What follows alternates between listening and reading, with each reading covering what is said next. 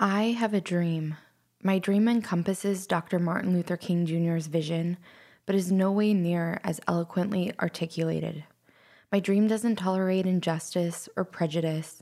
As a human being, I can't speak to either topic from experience. I was born white. I had no choice in the matter. It was out of my control. There are things I can control. I can control my contribution to society. I can control my behavior, my thoughts.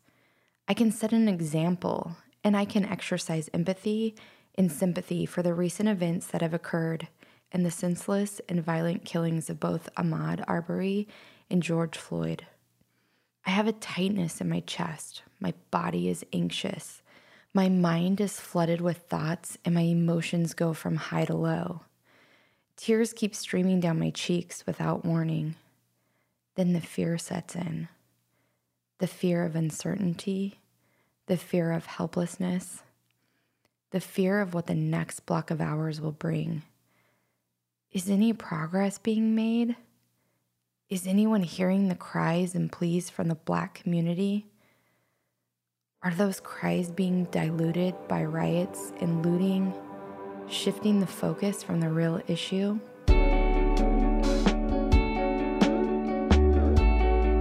Welcome to You're Such a Catch.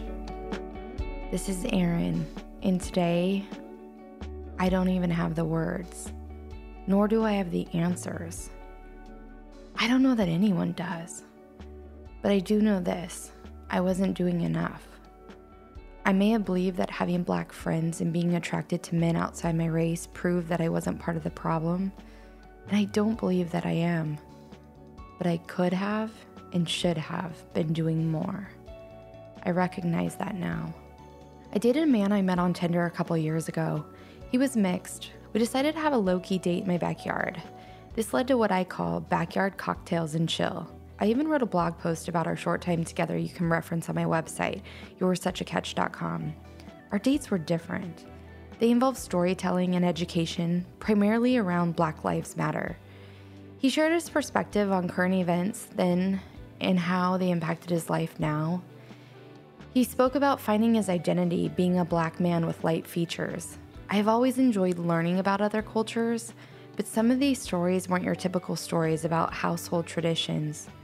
These stories included stories of hurt, pain, injustice. His coping mechanism? Drinking.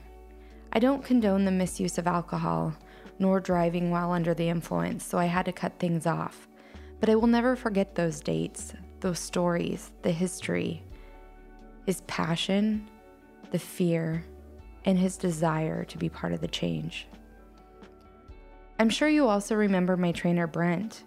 He helped me kick off the podcast as my first guest on episode 5. You was smart, you was kind, you was important. I will never forget the morning I was on my way to meet him to work out and he called me. Usually, if he was running late or checking to see how I was feeling before a session, he would shoot me a text. On this day, he called. He called because he was getting pulled over on the freeway. He didn't necessarily call to say he was going to be late, but he called so I could be on the phone with him to ensure nothing happened when he got pulled over. I wanted to laugh it off like he was kidding, but I knew he wasn't. So I stayed on the line as he talked to the officer and received a fix it ticket to remove his window tent. Thankfully, the worst thing that happened that day was Brent making me do burpees when he was the one to show up late, but I didn't care. He was safe. I've been hosting a driveway brunch on the weekends during quarantine. The crew comes over, we order food and have cocktails and social distance. It's been my saving grace throughout this pandemic. The other day, a, let's call him friend, cruised by on his beach cruiser to join us for a while. He too is a black man. Okay, I just blew the front cover. Didn't I? So we're hanging out, and we can all hang out in the driveway for hours, much to my neighbor's dismay. Actually, they don't really care, they just join in. But as the sun started to set, my friend said to me, I gotta go. And I wondered why. Like, why? We're all still having fun. He looked at me and he said, I'm a black man riding my bike at night. I took a pause and I thought to myself, there's only one way to reply to that. Text me when you're home safe. Thankfully, he did. In episode 7, I had Aaron join me for I found my soulmate and he's gay. You learned of our road trip we took from Nashville to Memphis. I can't help but smile just recollecting the trip.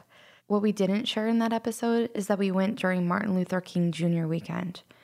We went to the National Civil Rights Museum. We observed a moment of silence at the Lorraine Motel where he was assassinated. A beautiful wreath hung from the door of room 306.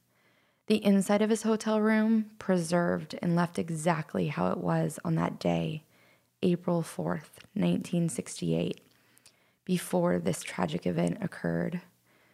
We also got to pass through the space where James Earl Ray committed the heinous crime. It was so eerie. It felt too real. There was something unsettling about gazing from the one space to the other, wondering how a human being could be filled with so much hatred to pull that trigger. Aaron and I felt some sort of way having our trip coincide with such a monumental moment in history.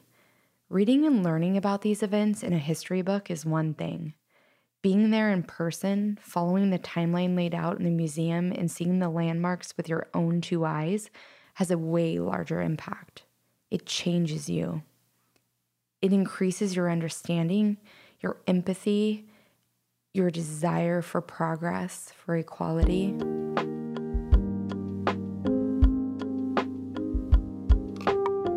Whether you only recognize Martin Luther King Jr. once a year when you enjoy your Monday off of work, or you reference his leadership and wisdom anytime you're presented with the circumstance or situation in which his teachings can be applicable, the man had a vision, a gift, a voice, and a powerful message.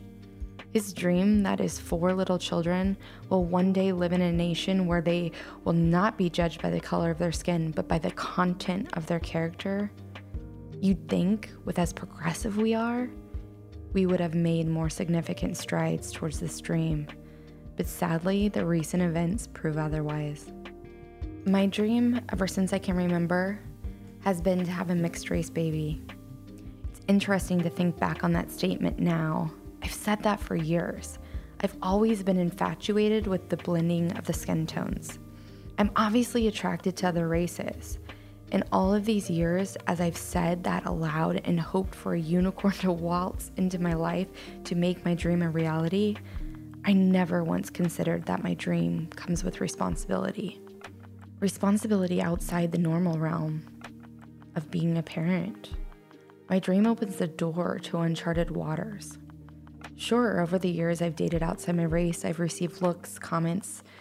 I've not always had the approval of friends and family, but my dream becoming a reality also means I would be then a mother to a child who wouldn't have the same privilege as I've been afforded.